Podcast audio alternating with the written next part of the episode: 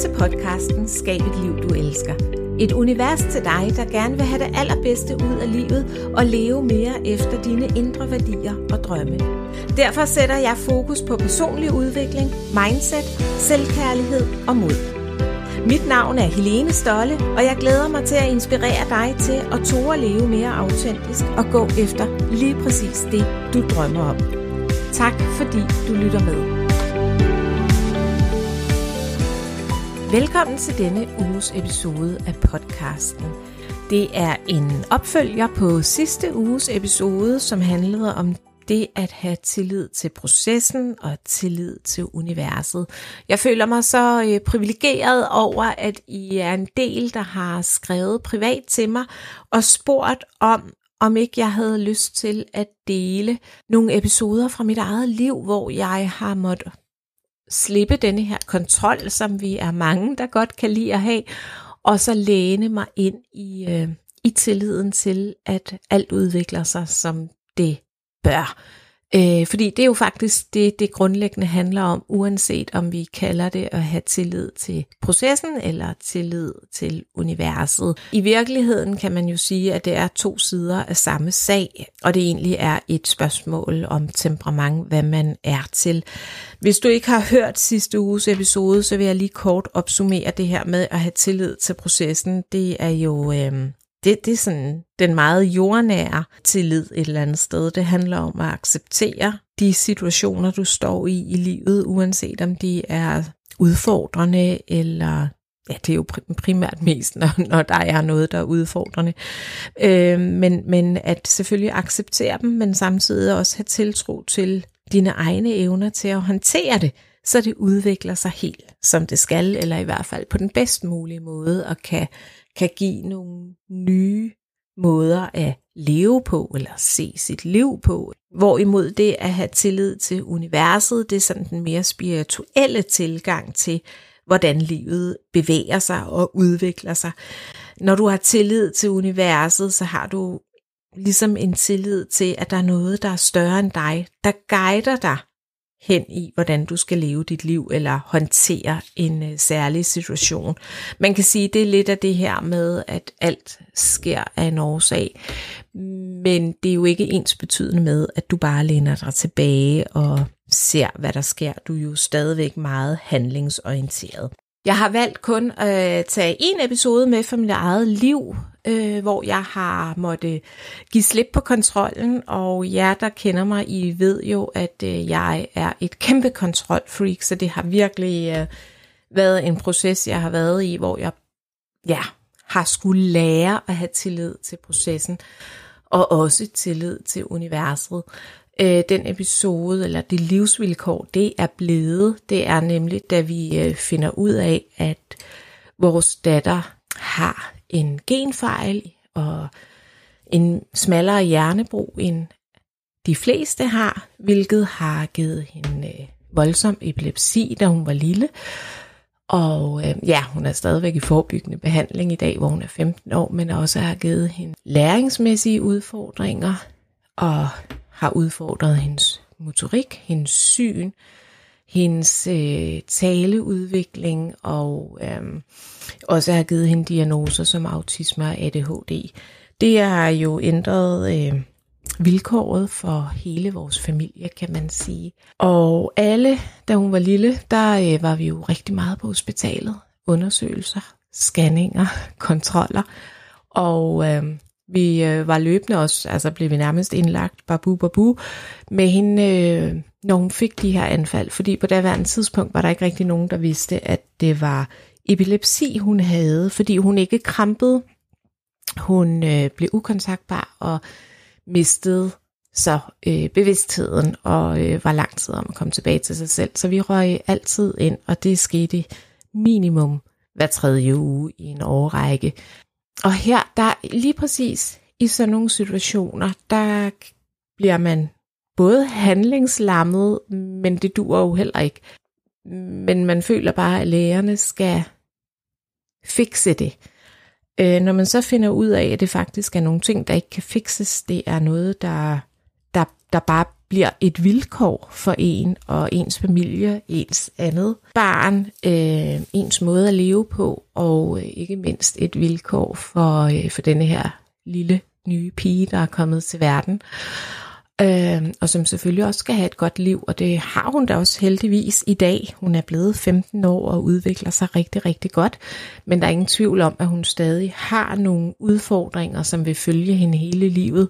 Øh, men der, der bliver man virkelig nødt til at læne sig ind i tilliden til ens, altså processen og ens egne evner til dels at håndtere det, vi står i, og dels ens egne evner til at kunne finde oplysninger.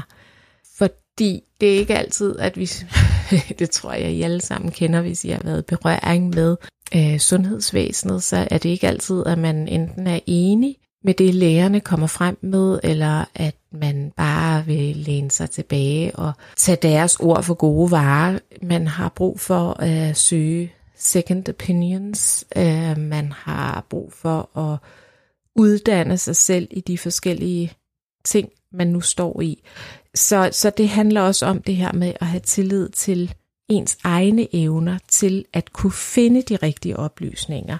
Øhm, men der har også været, og det vil der være, også hvis du står i en lignende situation, tidspunkter, hvor man også bare bliver nødt til at læne sig ind i tillid til universet for at finde denne her mening med den udfordring, man står i. Hvad er det, vi skal lære af det her?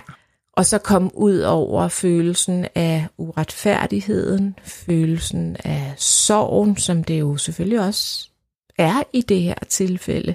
Både for os over de udfordringer, det har givet familiært, men selvfølgelig også de udfordringer, det øh, giver Anna, øh, og de ar på, på sjælen, det også har givet hende i form af udfordringer med kammerater, skole, undervisning osv.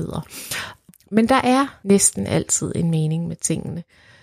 I det her tilfælde, der er der helt klart nogle ting, vi har skulle lære, kan man sige. Jeg tror, at det handler også noget om at kunne give slip på forventningen om at være perfekte at alt skal være perfekt, livet skal være perfekt, hverdagen skal være perfekt. Og når man så øh, har fået et barn, som bare udvikler sig helt efter bogen, stort set, og alt hvad han rører ved bliver til guld, sat lidt på spidsen, men jeg, jeg håber, du forstår, hvad jeg mener, så øh, kan det, så det, så er det svært ikke at have en forventning om, at man sidder der i nogle gode jobs, og det hele det kører så er det svært ikke at have en forventning om, at resten af livet udvikler sig på samme måde. Så måske er den læring, jeg skulle være i, og det, det kan jo lyde helt grotesk at sige, det er en læring, jeg og vi i familien skulle have, altså på grund af Annas udfordringer. Men det her med at give slip på forventningen om, at alt er, for, alt er perfekt, og så selvfølgelig lære at blive noget mere opmærksom på nuet, øh, og så selvfølgelig have masser af empati og læne sig ind i det her med at støtte ens barn, hvor det nu er i, i sin udvikling. Det øh, er en enorm sårbar, sårbar proces, det her med, øh, når det handler om sygdom eller handicaps, øh, men det med at læne sig ind i tillid til især processen med, at jeg og min mand også selvfølgelig har evnerne til at håndtere det på bedst mulig måde. Og I kan tro, at selvfølgelig har vi også begået fejl, selvfølgelig har vi også håndteret hende forkert, især med det her, når hun brænder sammen på grund af sin autisme eller ADHD. Fordi det er svært altid bare at tælle til 10 og så agere helt korrekt. Så det er jo ikke fordi, at vi er ufejlbarlige, men jeg bliver ved med at minde mig selv om, at jeg må have tillid til, at det jeg gør er det rigtige, og det jeg gør, det er i kærlighed. Så, så der er, øhm, og det kan være svært at blive ved med at tro på, at jeg har tillid til processen, eller tillid til universet.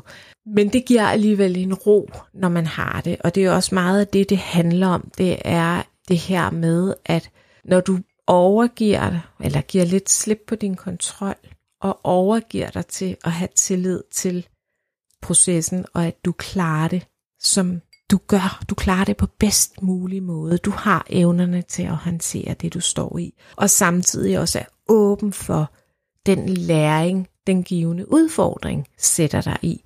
Så finder du også en helt anden indre ro.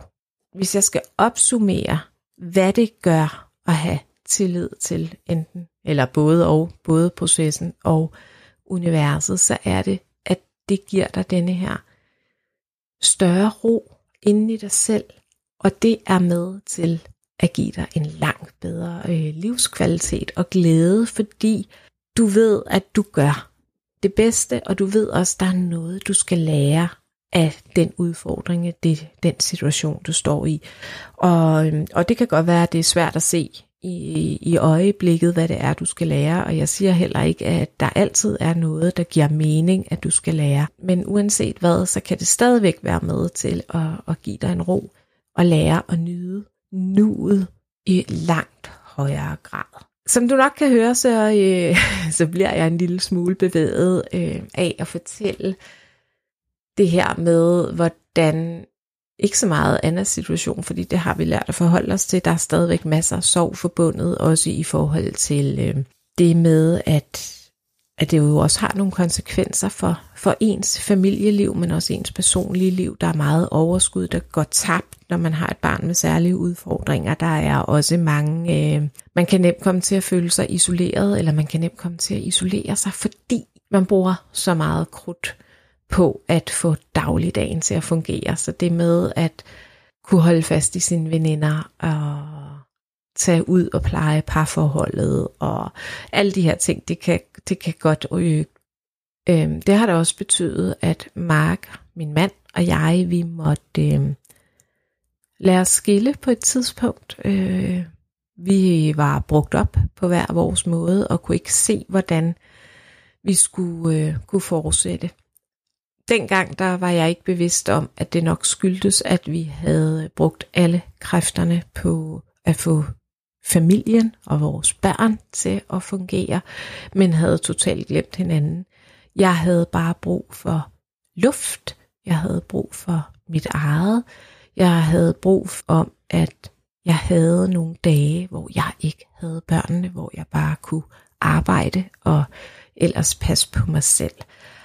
Og lige i den periode, der lænede jeg mig faktisk også lidt ind i tillid til, eller ikke lidt, jeg storlænede mig ind i tillid til universet, fordi jeg havde sådan, jamen, det virker forkert, at vi skal gå fra hinanden, men jeg var færdig, og alligevel havde jeg også sådan, hvis det er meant to be, at Mark og jeg skal være sammen, så finder vi os sammen igen. Og det var en tillid, jeg havde i de år, vi var fra hinanden. Og selvom vi var rigtig gode skilsmisseforældre og var øh, rigtig meget sammen og fælles om vores børn og holdt fødselsdage og jul og spiste middage sammen i ny og næ, så havde jeg ikke set det komme, at vi ville finde sammen. Men det gjorde vi tre eller fire år efter, og, øhm, og, og, og det har jo også været en læring i, hvordan livet så skal være, og en læring i at læne sig tilbage at stole på, at der er